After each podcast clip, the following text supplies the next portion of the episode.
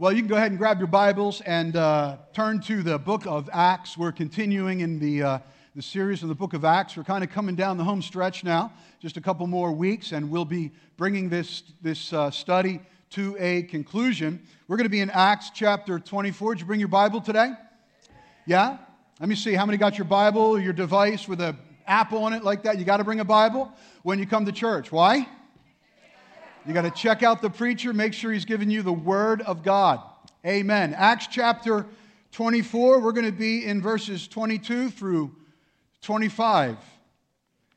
It says, When Felix heard these things, having more accurate knowledge of the way, he adjourned the proceedings and said, When Lysias the commander comes down, I will make a decision on your case.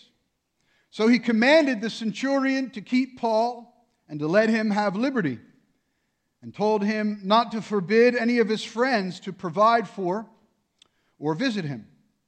Verse 24 And after some days, when Felix came with his wife Drusilla, who was Jewish, he sent for Paul and heard him concerning the faith in Christ. Now he reasoned about righteousness self control, and the judgment to come. Felix was afraid and answered, Go away for now. When I have a convenient time, I will call for you. Today, I want to talk to you about the peril of procrastination. Felix said, Go away for now. When I have a convenient time, I will call for you.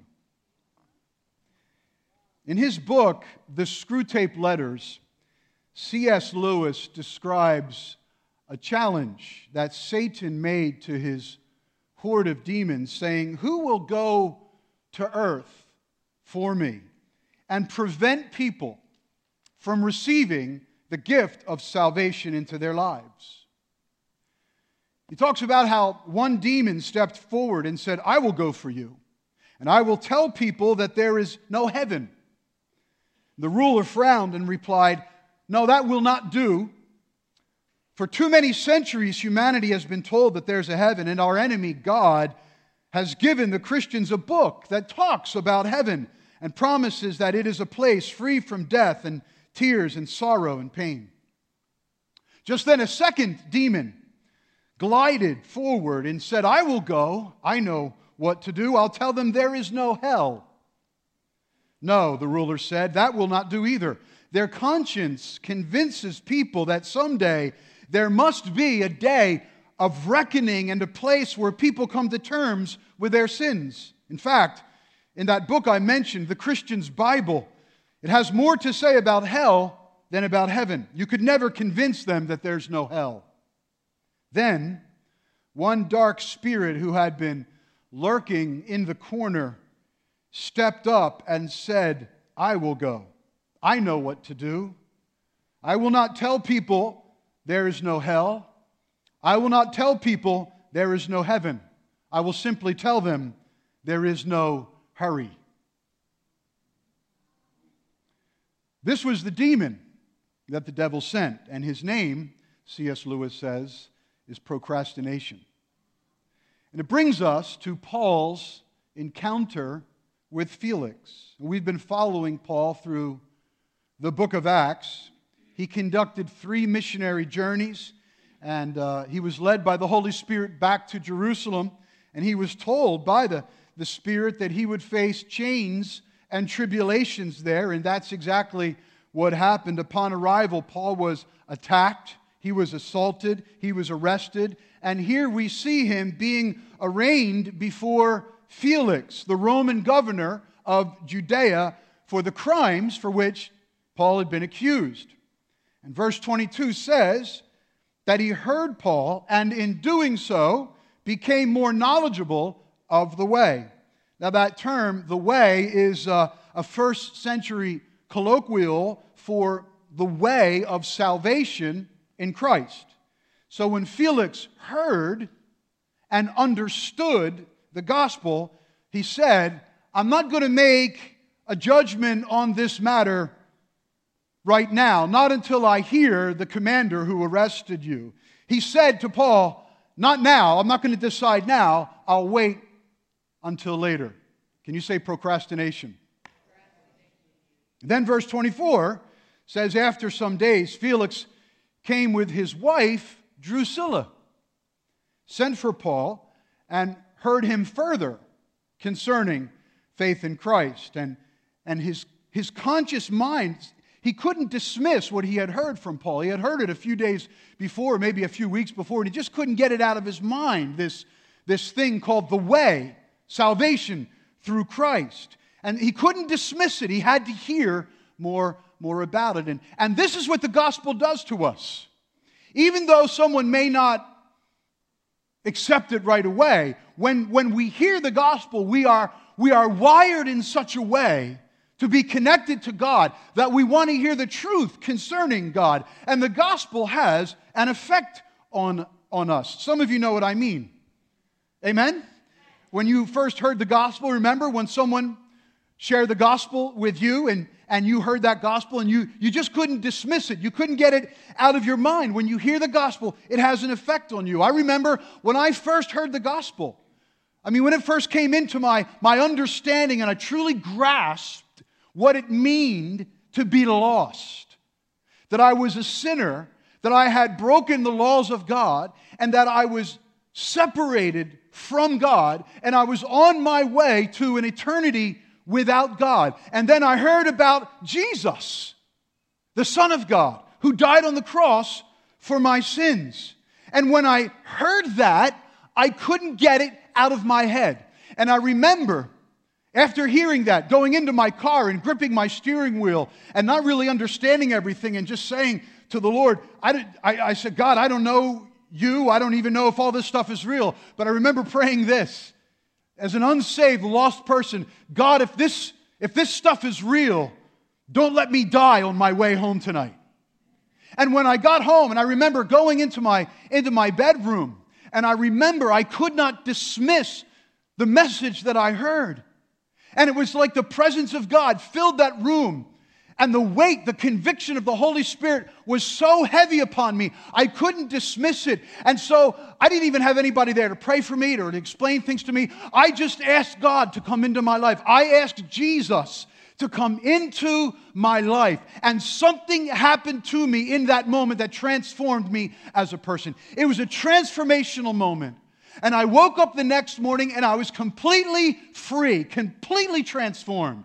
No more craving pot, no more craving drugs, no more craving alcohol, more, no more craving the things of this world. I was completely and totally set free, born again through the grace of God. When you hear the gospel, you can't dismiss it. Felix, he couldn't, he couldn't dismiss it. But what did Felix and Drusilla do when they heard the gospel preached? Felix said, Go away. This is not a convenient time for us. We're not ready to receive Jesus into our life right now. We'll get back to you. We'll consider this further when Jesus fits better into our life, into our lifestyle, into our schedule, into our choices and what we value and what we want to do. Right now, Jesus doesn't fit into my life. So go away and I'll call for Jesus when I have a more convenient time. Procrastination. It's helpful to understand here a little background on Felix to appreciate this fully. Felix, as I mentioned, was the Roman governor over Judea. The Romans occupied Palestine, Israel. And history tells that Felix was originally a slave and he was freed by Claudius, the emperor, and became one of, of uh, the infamous favorites of that emperor. In that capacity, he pandered to his master's vices. He was known to indulge the emperor in every lustful wish of that emperor's abominable heart.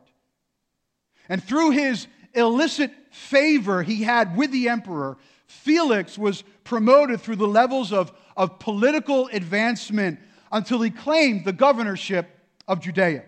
And serving in that position, Felix committed every act of extortion which was possible for him to commit, and he became so corrupt that eventually the emperor Nero had to recall him back to Rome.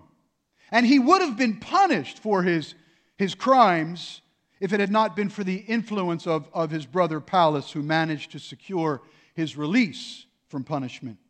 And you can see, knowing this about Felix, how appropriate Paul's sermon was that he reasoned with Felix about righteousness. Felix was a crook, he was an extortioner.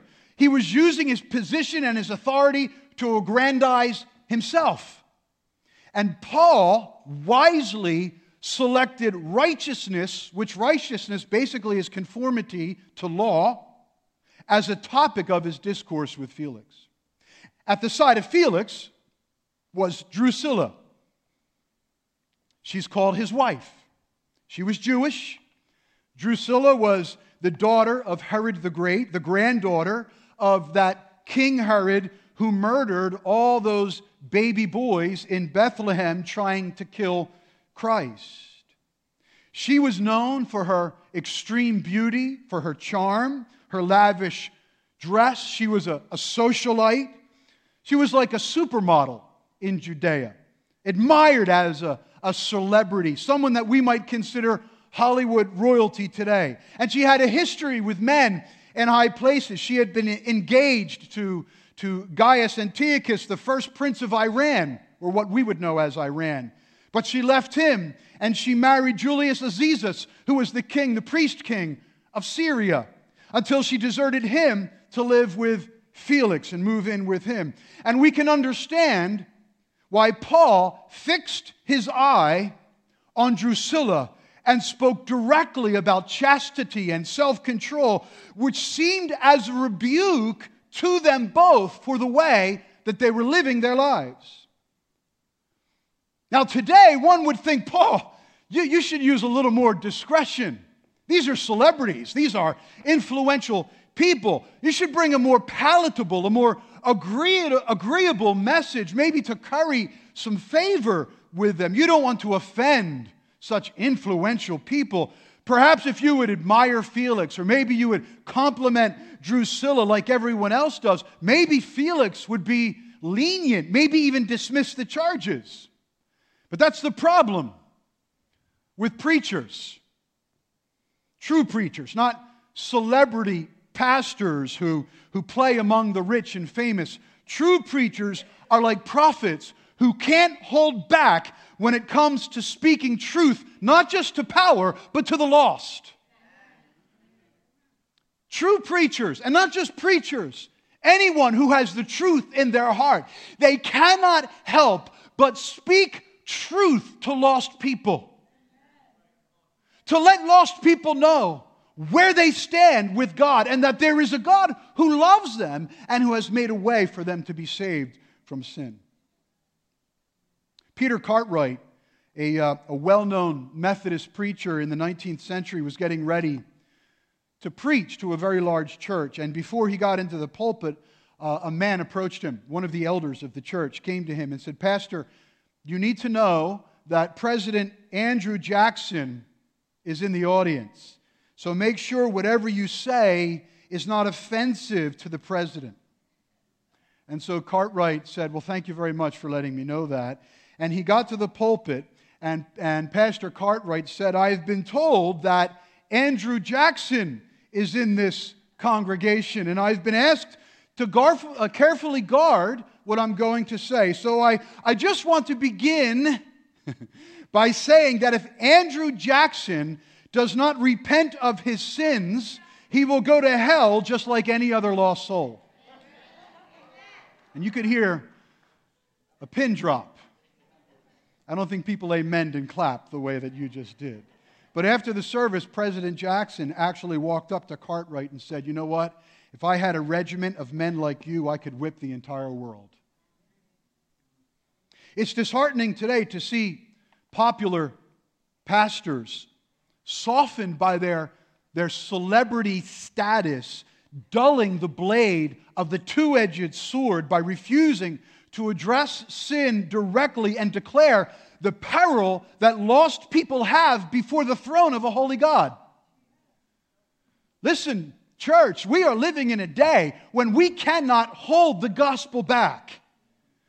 Whoever you're with, wherever you are, whatever their status, a parent, a boss, a teacher, a little old lady walking her dog in the park, it doesn't matter. When God gives you an open door, preach the word. Tell people about a Savior who loves and a God who forgives and a throne before which every soul will stand and give an account for their life.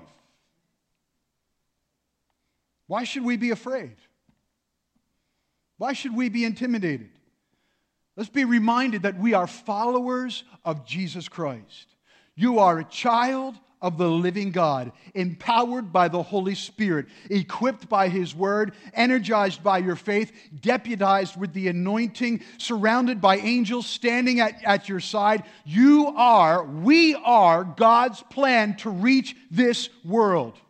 The church, the church, the local church is God's hope for the world. We are God's plan for saving this generation. Are you hearing me, church? We're the plan. We're plan A, and there is no plan B. It's not a political platform. It's listen, you know what's going to save this nation is not some, some political party. It's not some senator from Albany or some congressman from Washington, D.C. It's not Hollywood. It's not Netflix. It's not Facebook. It's not Instagram that has the hope for this world. You are, we are God's mouthpiece to this generation, and we have been put here for such a time as this. Let's not hold back. Let's not be afraid. I know, I, I, I know that perilous times will come. That's what Paul told Timothy. I believe, and I've said it before, I'll say it again, I believe a storm is coming. I've been, I've been saying that, I've been preparing you, I've been telling you a storm is coming. And what we're seeing now with these shutdowns, and these mandates and these forced exclusions of the non compliant, I believe, is a dress rehearsal for the persecution that is coming to those who follow Christ.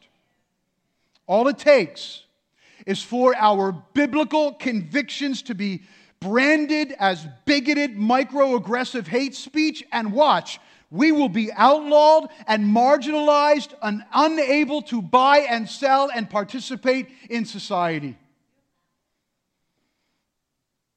Come on, did you really think that all this is about COVID? You, did you really think? Do you really think that the prince and the power of the air really cares whether or not you got a vaccination? That's not what this is about. This is a dress rehearsal. This is demonstrating how easy it is for government to shut down the personal freedoms of people. And if they'll do it, listen, if they'll do it regarding a virus, they can do it regarding our faith. Paul told Timothy, in the last days, perilous times will come. A storm is coming. You can't stop the storm, but you can prepare yourself for it. You can prepare your soul for it. You can prepare yourself to endure and to persevere and to not be so easily shaken when it comes. Amen? Don't let the enemy intimidate, manipulate, cause you to hesitate. Listen, start now. Amen. Come on, let's put some steel in our faith now. Right? We need steel in our faith now. Don't let the enemy intimidate us or cause us to intimidate. Stand up for Christ. Right? I'm, I do not care. I'm not talking about vaccinations. I don't care about, I'm talking about our faith and our walk with Christ. Some of us are very bold when it comes to masking or not masking. We're very bold whether it comes to vaccinations or not vaccinations. How about being bold with our faith for Jesus Christ?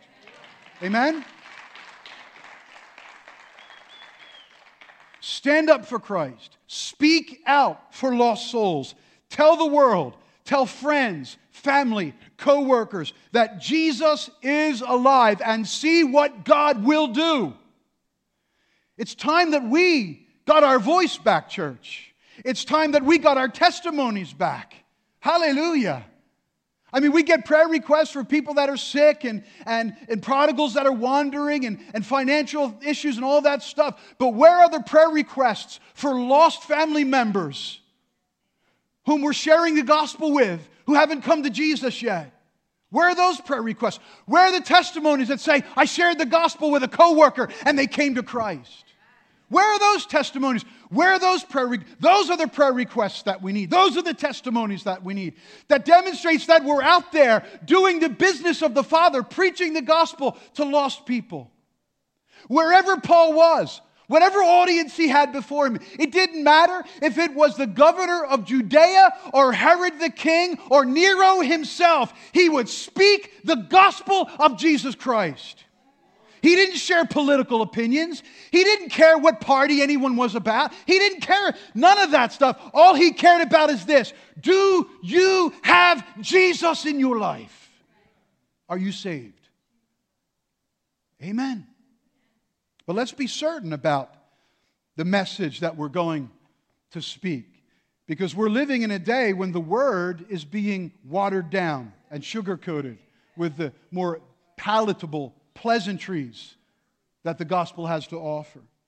But Paul knew his audience. He knew that Felix and Drusilla were unsaved, they were lost, they were sinners who were doing what lost people do living every moment of their life in the lust of the flesh. That's what lost people do. Amen? This is what the world around us does, right? Listen, don't, don't get upset at sinners because they want to sin. Hello? Don't get upset at lost people because lost people do what lost people do they sin, right? Don't be upset because the world wants to show sex all over TV and, and the internet and, and Netflix and social media, media. Don't get mad at the world because they have gay marriage or, or they have pornography or they have abortion or transgenderism. That's just lost, broken people doing what lost, broken people do. Don't get mad at the world for that. Some people say, well, you know, some people are just born that way. Yeah, lost. Broken. Like you and me just like you and me. We were born that way lost in sin, broken and dysfunctional. Amen? Until someone told us about a Savior who loved us despite the ugliness of our sin. And what happened when you heard that gospel? Look at you now. Amen? Singing songs, worshiping the Lord with your hands up in the air, shouting amen and hallelujah. Who would have thought you'd ever be one of those Jesus fanatics? But look at you now. The gospel got into your soul and transformed your life. you used to be a drunk, you used to be a druggie, you were hooked on porn, but then you heard the gospel and now you're working security at the mission church or you're teaching boys in the Royal Rangers, or you're leading a connect group, or you're a deacon, or you're a pastor. Hallelujah. Amen. That's what the gospel does. But let's be certain, let's be clear about our message, because we're living in a day when the message is being diluted. Paul knew you couldn't just tell, listen, he knew you couldn't just tell Felix and Drusilla Jesus loves you. Repeat this prayer after me. Notice he didn't do that. Notice that Paul went right for the jugular. You notice that? He went to a place that would convict their heart and turn them from sin, to bring them to an awareness that they have broken the laws of God and that they are guilty before God and that they need a Savior to save them from judgment. He understood that Paul, uh, that, that Felix and Drusilla wouldn't truly grasp the good news until they first knew what? The bad news. And so often today, we step over the bad news because we don't want to make people uncomfortable and we don't want to offend anybody. And we step over the bad news and we go right to the good news, right? And we just say, Jesus loves you, and Jesus just will accept you just as you are. Just pray this prayer. Eh, yes, Jesus will accept you just as you are. But guess what? He loves you too much to leave you as you are. The gospel is about change, it's about repentance, right? And so they had to hear the bad news. So he reminded them of the law, righteousness, and how they had broken the law. He pointed out their inability to keep the law. It says he reasoned about them about righteousness and self control. So he told them, here's the law, but the reality is you don't have the ability to keep the law. Why? Because you're a sinner. We're all sinners. Amen. Go ahead, look at the person next to you. They're a sinner. I know they look good today. I know they're all cleaned up. They got the perfume on. They did their hair all nice, got the makeup just right, but they're a sinner. Amen. Just like you're a sinner, just like I'm a sinner.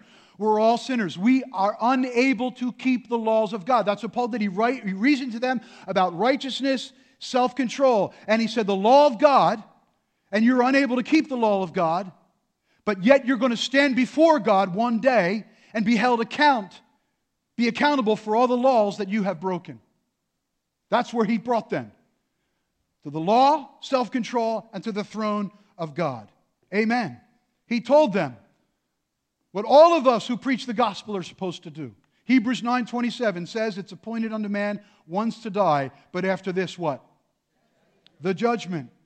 So Felix and Drusilla heard this that they were guilty of breaking the law and they would one day give an account of their soul before God and then tragically, it says that Felix was afraid.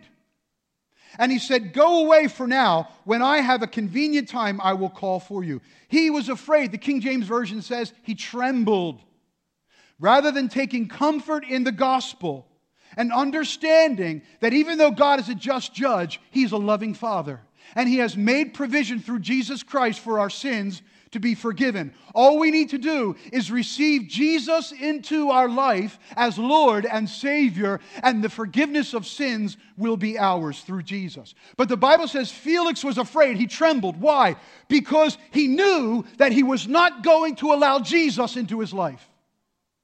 Revelation 3:20 says that Jesus stands at the door and knocks. But Felix knew he was not ready to open the door to Jesus. And so he sent Paul away, saying, When I have a more convenient time.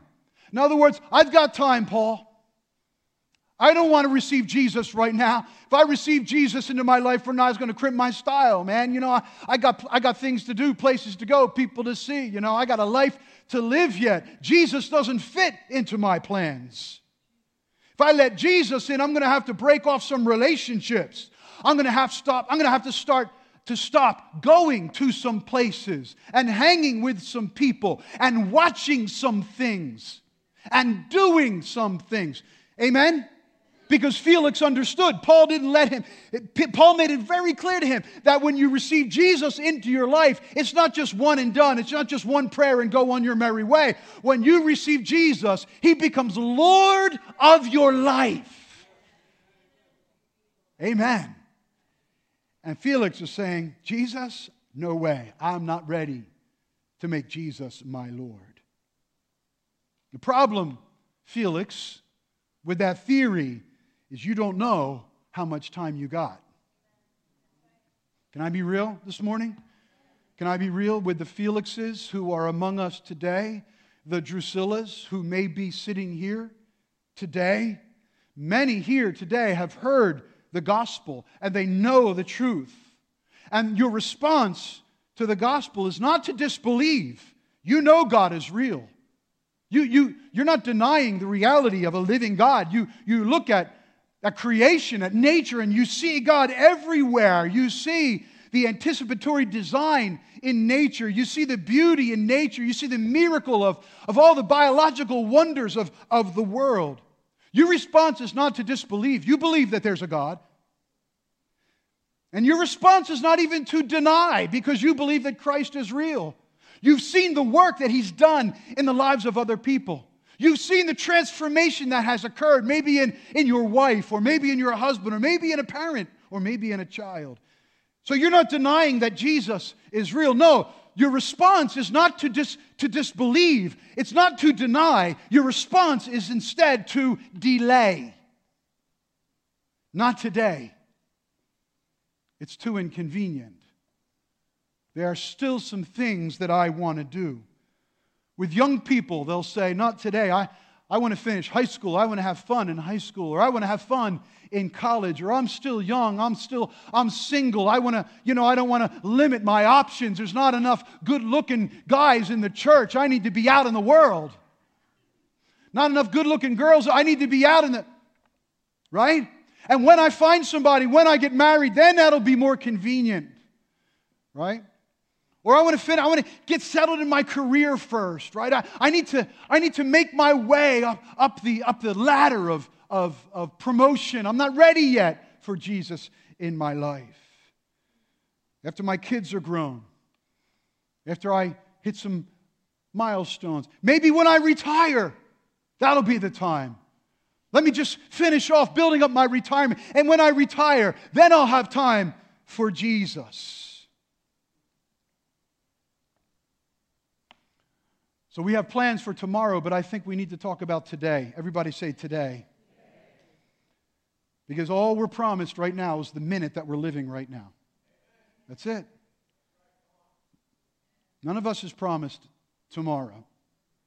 And if you were, God forbid, if you were to die today, do you know for certain that you have eternal life? Do you know for certain that you have you might say, can anyone really know?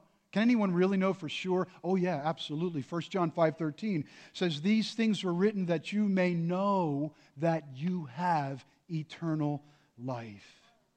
And listen, if you don't know for sure, then you need to get that assurance. You need to receive Christ into your life and submit your life to Jesus today and let Jesus be your Lord. Let's stand together.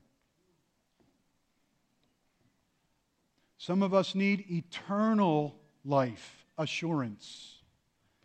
You know, it's interesting how we get so many insurance policies today. How many here have any kind of an insurance policy? Anybody?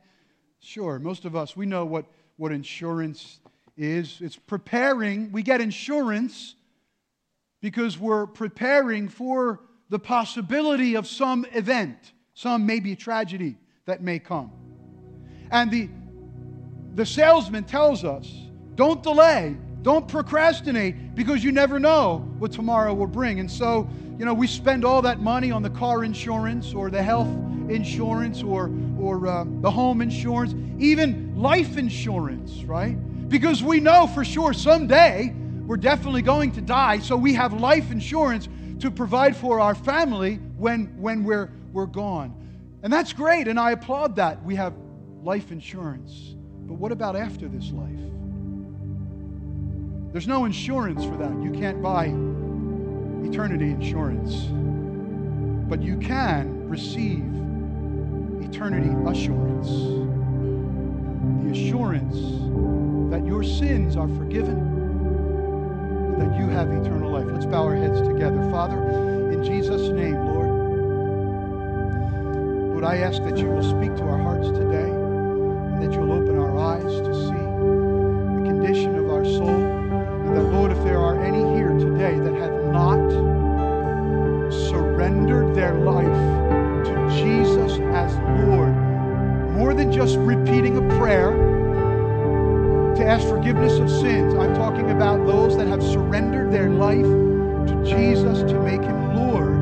I pray, Holy Spirit, that you will press upon upon their soul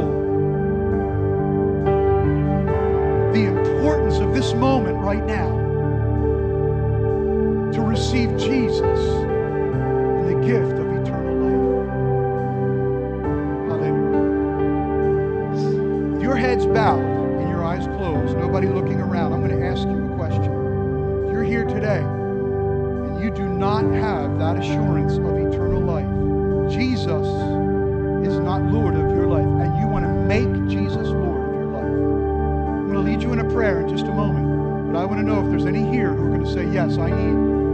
Pray and receive Jesus as Lord.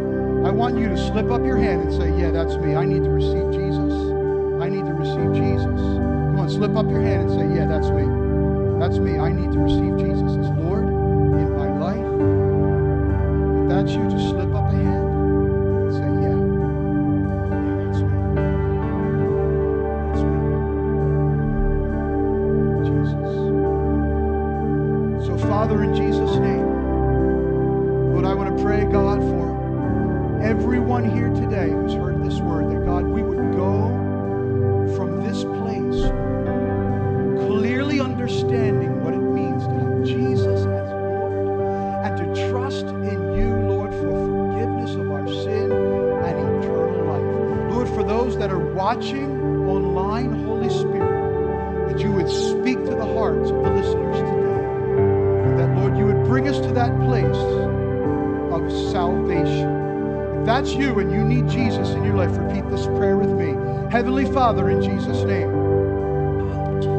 that I'm a sinner, but I believe that Jesus, God the Son, died on the cross for my sin. Come into my life, Jesus.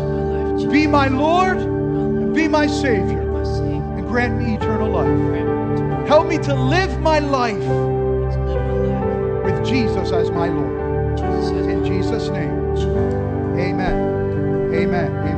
Listen, if that's the first time that you prayed that prayer, if you're watching online, contact the Mission Church. We want to talk with you and pray with you. If that's the first time you prayed that prayer here in the church, maybe you rededicated your life, stop by the Welcome Center and let somebody know, yeah, I prayed that prayer. We have some information we want to give you as well. Father, I pray your blessing, Lord, upon each of us as we go our separate ways today, Lord Jesus. May the presence of God go with us. Help us to preach the gospel to everyone we meet. In Jesus' name, amen. God bless you, church.